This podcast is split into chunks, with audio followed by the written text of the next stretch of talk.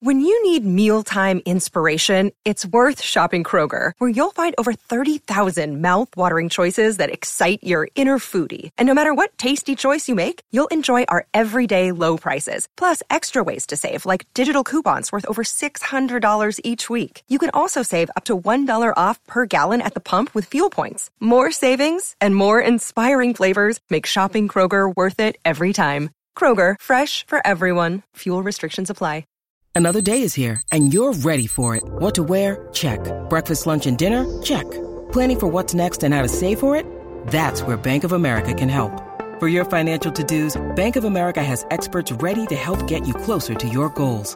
Get started at one of our local financial centers or 24-7 in our mobile banking app. Find a location near you at bankofamerica.com slash talk to us. What would you like the power to do? Mobile banking requires downloading the app and is only available for select devices. Message and data rates may apply. Bank of America and a member FDIC.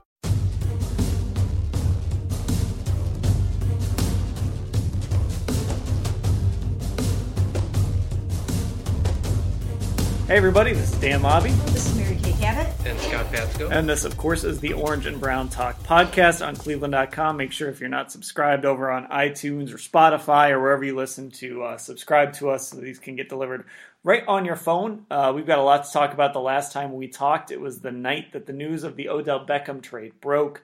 Uh, since then, uh, a lot has come out, and if you missed it, go check out Mary Kay's story over on cleveland.com slash browns about sort of the inside story uh, of how the Odell Beckham trade happened. And that, that's where we're going to start, Mary We're going to start with that story, some of the details in that, something that maybe surprised us uh, about that. The, the one thing that I keep kind of coming back to is, you know, a, a credit to Jay Glazer, as we kind of have said multiple times you know, when he reports something, you usually need to listen to it. And mm-hmm. so he got to take some victory laps off of that. Of course, you've been beating the Odell Beckham drum since all the way mm-hmm. back in training camp last year. So you got to take some victory laps. Mm-hmm. Um, I'm wondering, though, as, as you reported that story, what kind of surprised you as, as you as you went through that? Well, I don't know if you would call it a surprise, and it was actually last year at the NFL owners meetings, and I'm getting ready to go to the owners meetings again at the end of this week. But it was last year at the owners meetings when I really started to think uh, that the Browns at some point were going to end up with Odell Beckham Jr. And I started to write it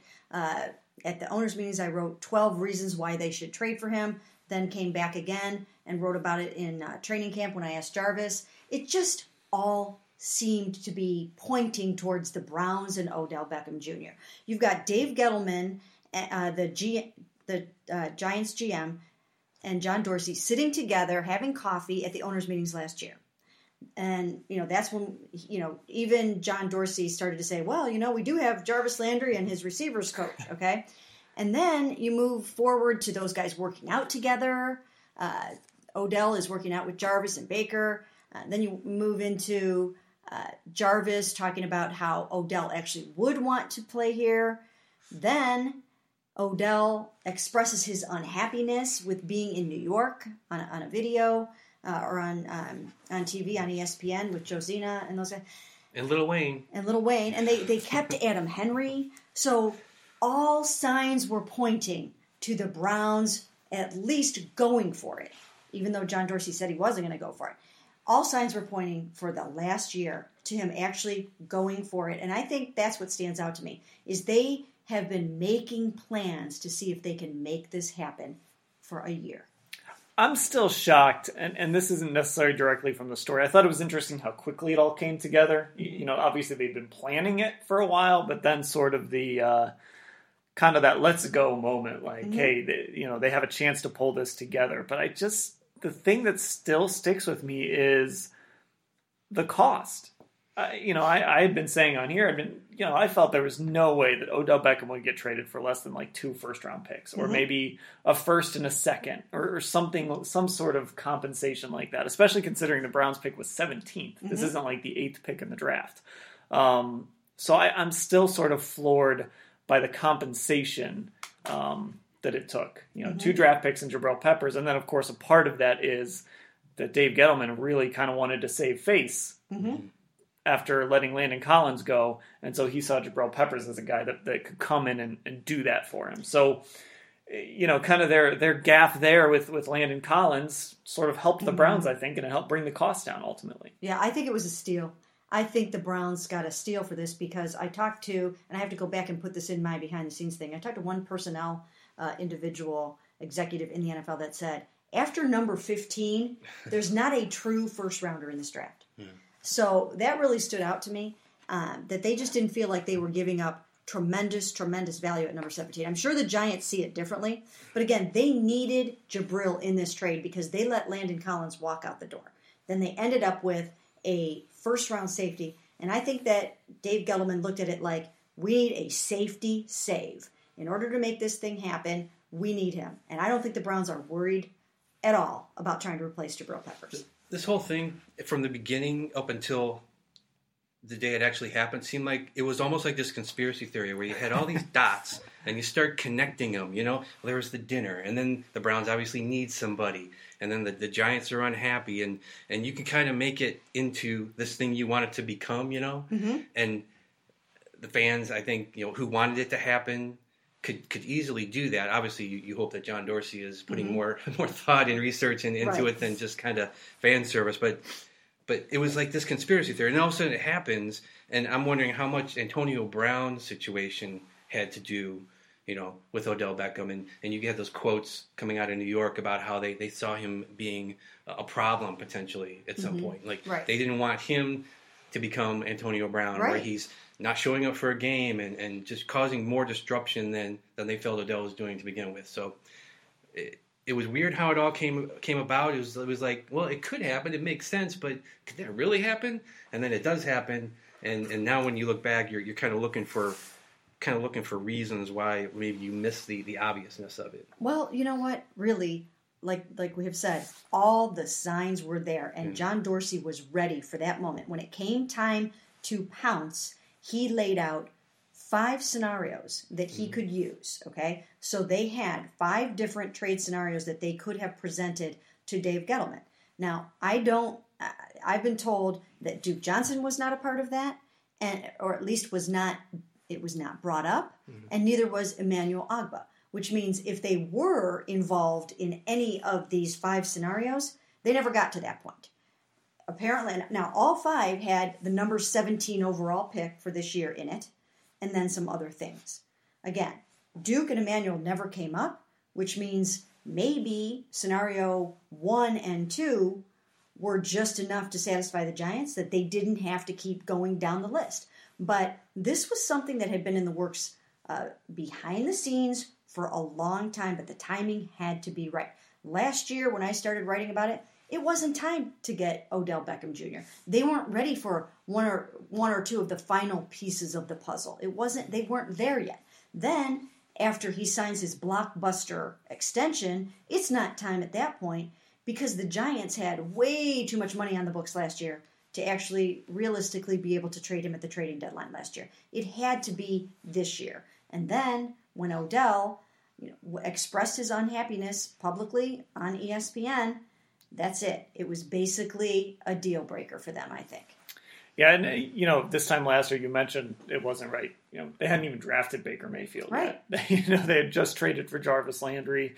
Um, there, there were still so many things that, that had to happen, but it just shows that trajectory, that that willingness to go for it, even though John Dorsey said they weren't going to go for it. Um, that that that understanding that this is the opportunity, you've got to seize it, and and it's what he did in Kansas City too. You know, he took over a two and fourteen team in Kansas City, and they were contenders every single year this guy doesn't mess around. Right. This guy is aggressive, gets after it. Um, you know, we'll see how everybody kind of meshes and uh, and and plays together under all this. Something John Dorsey likes to do is acquire a bunch of talent and let the coaching staff sort of sort it out and and figure through it. But um, you know, this is this is an exciting moment for Browns fans to see their team finally as the team making a bold move and not the team out there acquiring draft picks and taking flyers on guys like like Jabril Peppers.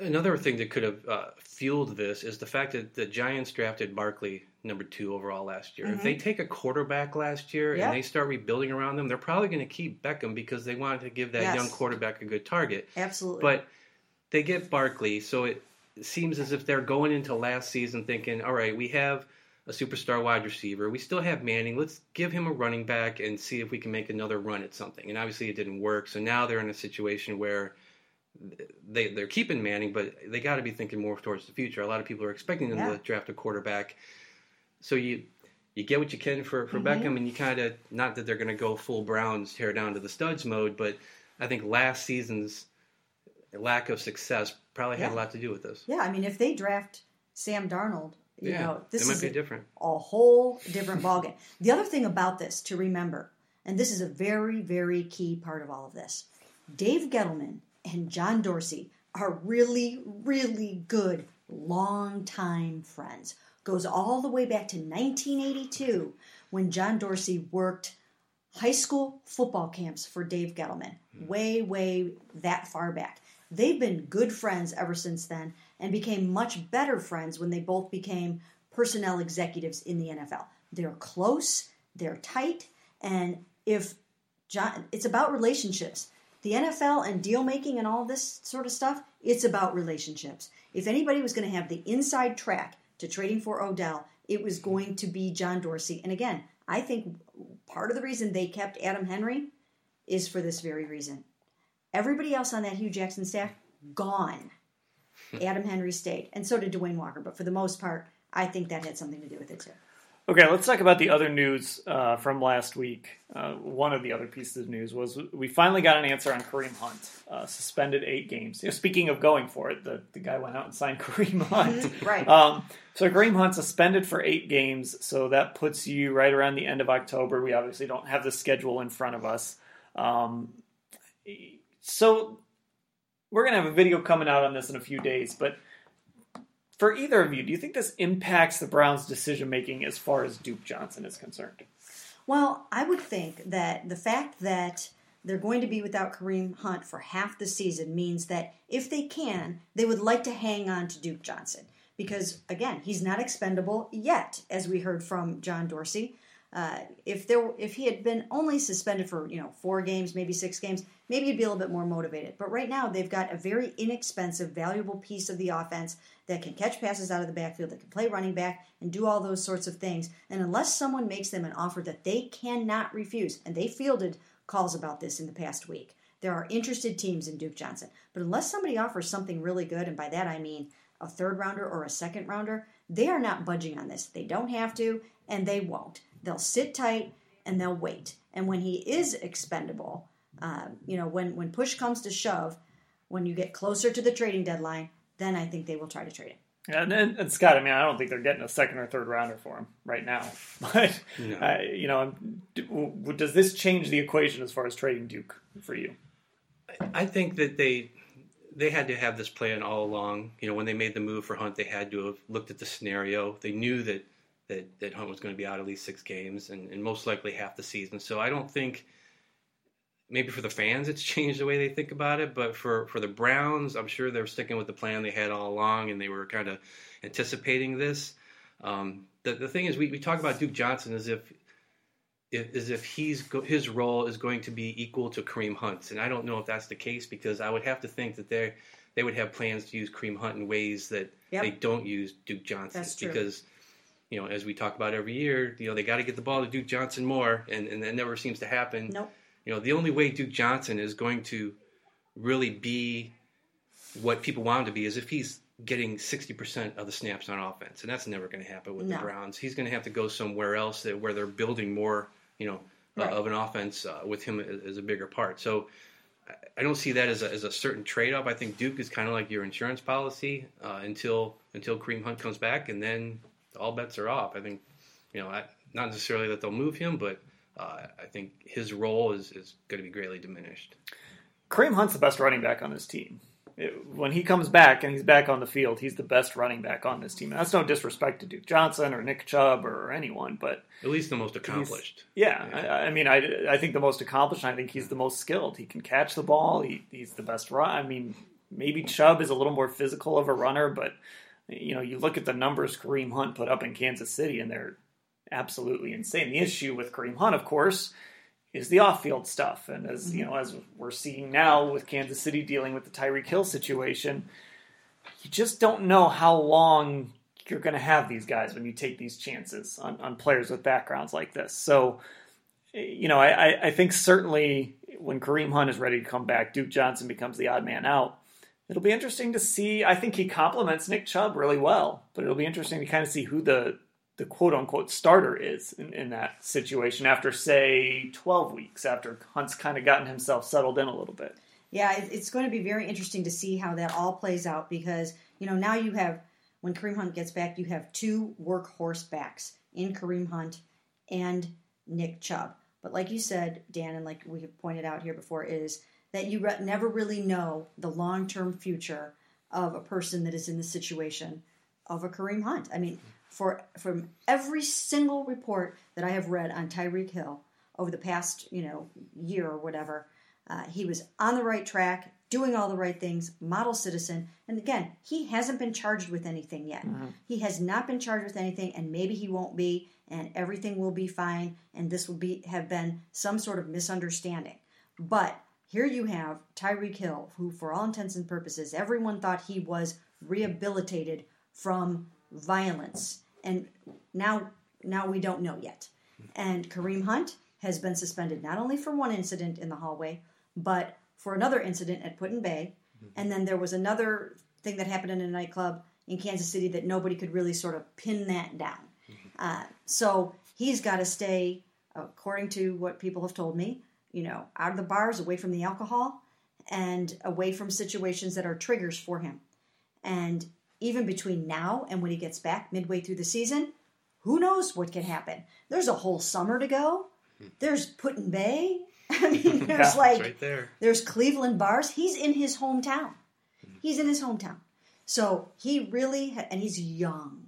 Okay, he's got a lot of hard work to do uh, before anybody can say that he's ready to be the model citizen the Browns expect him to be. Yeah, Sheldon Richardson can tell you all about bad decisions when you're young. Right. You know, talked about driving in his Bentley, 100 and whatever miles an 43. hour. 43. Yeah. One know, four.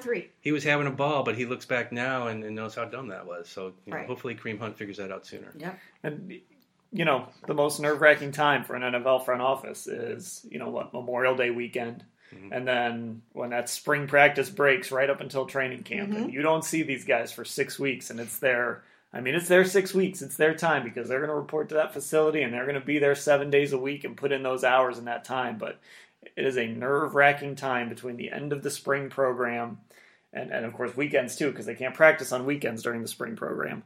So those weekends, but then the end of uh, the end of mini camp and the start of training camp is a very nerve wracking time in NFL front offices, and it's going to be uh, for the Browns as well. This especially this time around, it's, it's almost like you know it's not the Johnny Manziel, Manziel, Josh Gordon stuff, but you still have that in the back of your mind now because you have brought in a player uh, with, with, that history and his background of um, what happened at the nine, what happened at Put-in-Bay, uh, things like that. Well, and I think it presents a unique set of challenges when you are in your hometown, trying to do this in your hometown, because you do have expectations. People, uh, you know, have longtime friends and relationships, and you know, nobody wants to turn their back on their best friends. I'm sure he has a group of best friends, and I'm sure he wants to continue those relationships. And you know, things like that happen. So he's going to have to make sure uh, that he surrounds himself with people that have his best interest at heart. But it's hard to change your friend group when you're 23 years old. Yeah.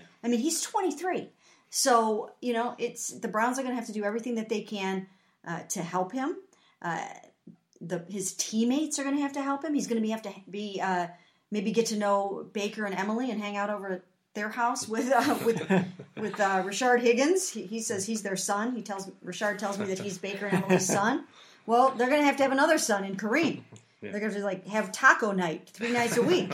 so um, yeah, he's going to need some help from his teammates. Yeah, and you know that's that's kind of the other thing though too. Like that's that's when his teammates are in town. You know, I mean, these guys are all over the place right now. I mean, Denzel Ward, who grew up in Northeast Ohio, is living in Miami this offseason. Right. So, you know, these guys scatter when, when yeah. the opportunities come and they go to warm places and, and they they get out of, you know, wherever they are.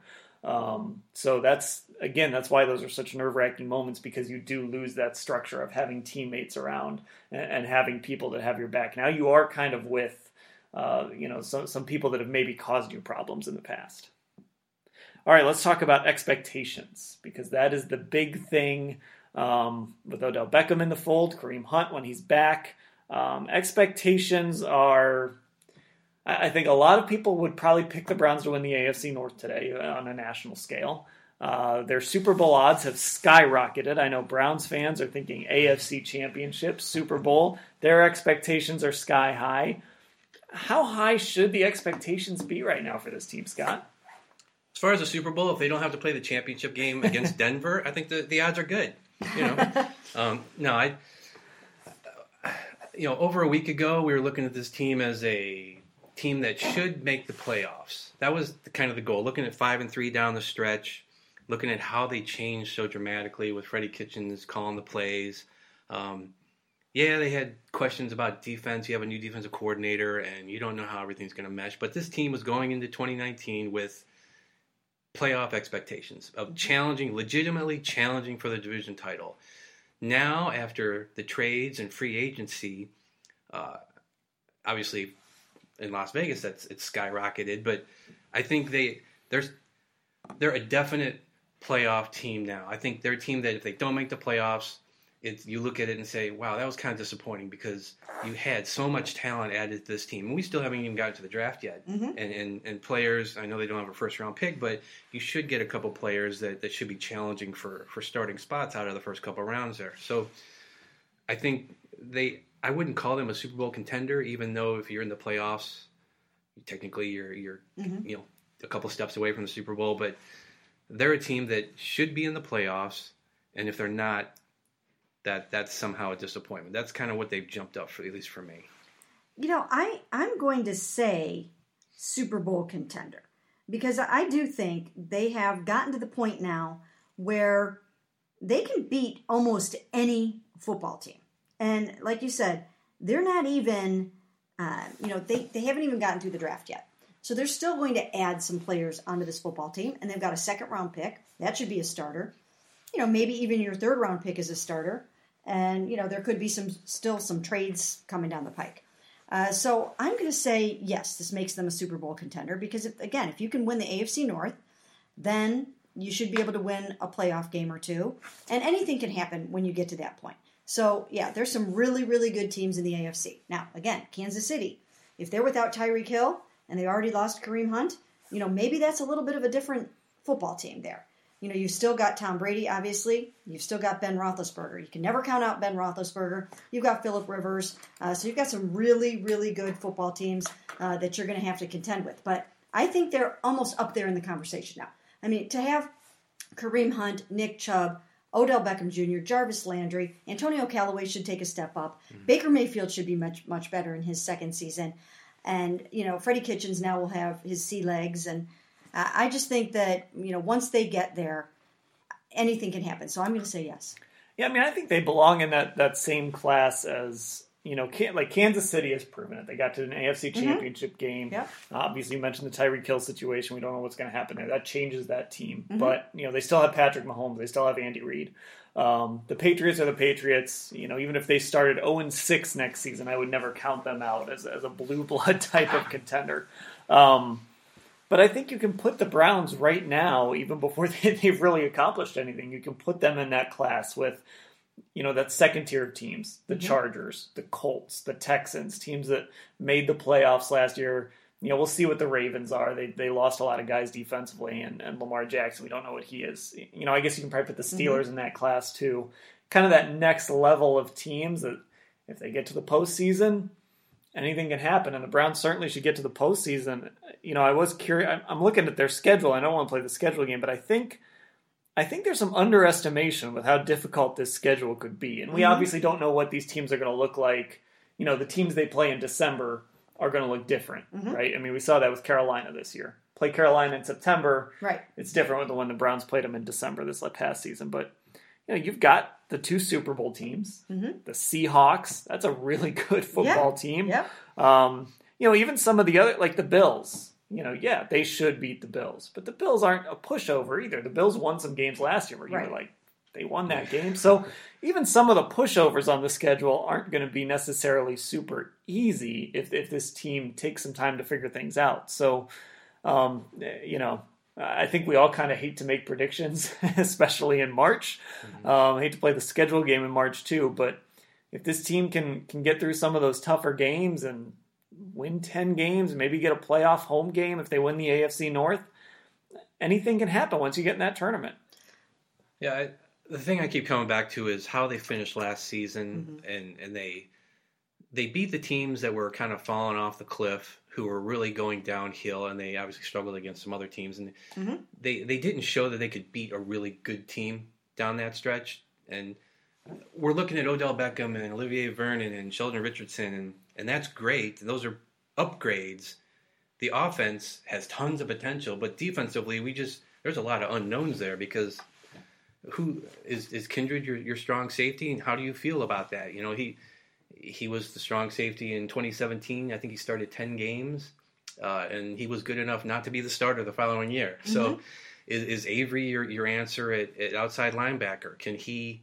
I, I know a lot of people were upset with Collins's play, but you know, is Avery the guy who will make a big difference there? And and how will Wilks? Uh, you know, how will he put personnel in, in position to be successful? And does he feel he has what he needs? Is the defensive line going to erase the problems that were behind it? You can't expect them to have the kind of turnover season they had last year. That's not something that you can do consistently. So defensively, there's a lot of unknowns. Um, offensively, yeah, they maybe they'll be good enough to outscore everybody. Um, but I think calling them a Super Bowl contender, I think for me that that's that's a too much too much of a jump. It's it's a very different game too when you walk out to Foxborough on Sunday night. Now the good news is Baker Mayfield has walked into Ohio Stadium on a Saturday night and beaten mm-hmm. the Buckeyes, and he's played in college playoff games. This this guy's played in some big, big games, some tough environments in his mm-hmm. time, but this team's gonna have a target on their back, and, and that makes things a little bit harder. Mm-hmm. Well, you know, I've long harped on the fact that they did not beat a winning team down the stretch. When they went five and three, they did not beat any of the winning teams, and a couple of the games uh, when they played against better teams, we saw Baker throw three interceptions in two of those games. Mm-hmm. Uh, so you, you guys know that I've talked a lot about that. They only beat one winning team last year mm-hmm. at all.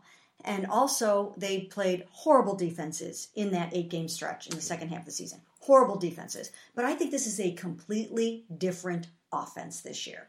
So I basically am throwing out last year because when you add Kareem Hunt and when you add Odell Beckham Jr., in my mind, that changes everything. It those are big time Pro Bowl superstar game changing players added to this offense. Baker Mayfield threw 27 touchdown passes when he was throwing to a very inconsistent Antonio Callaway, Breshad Perriman, who was widely considered a bust by everyone.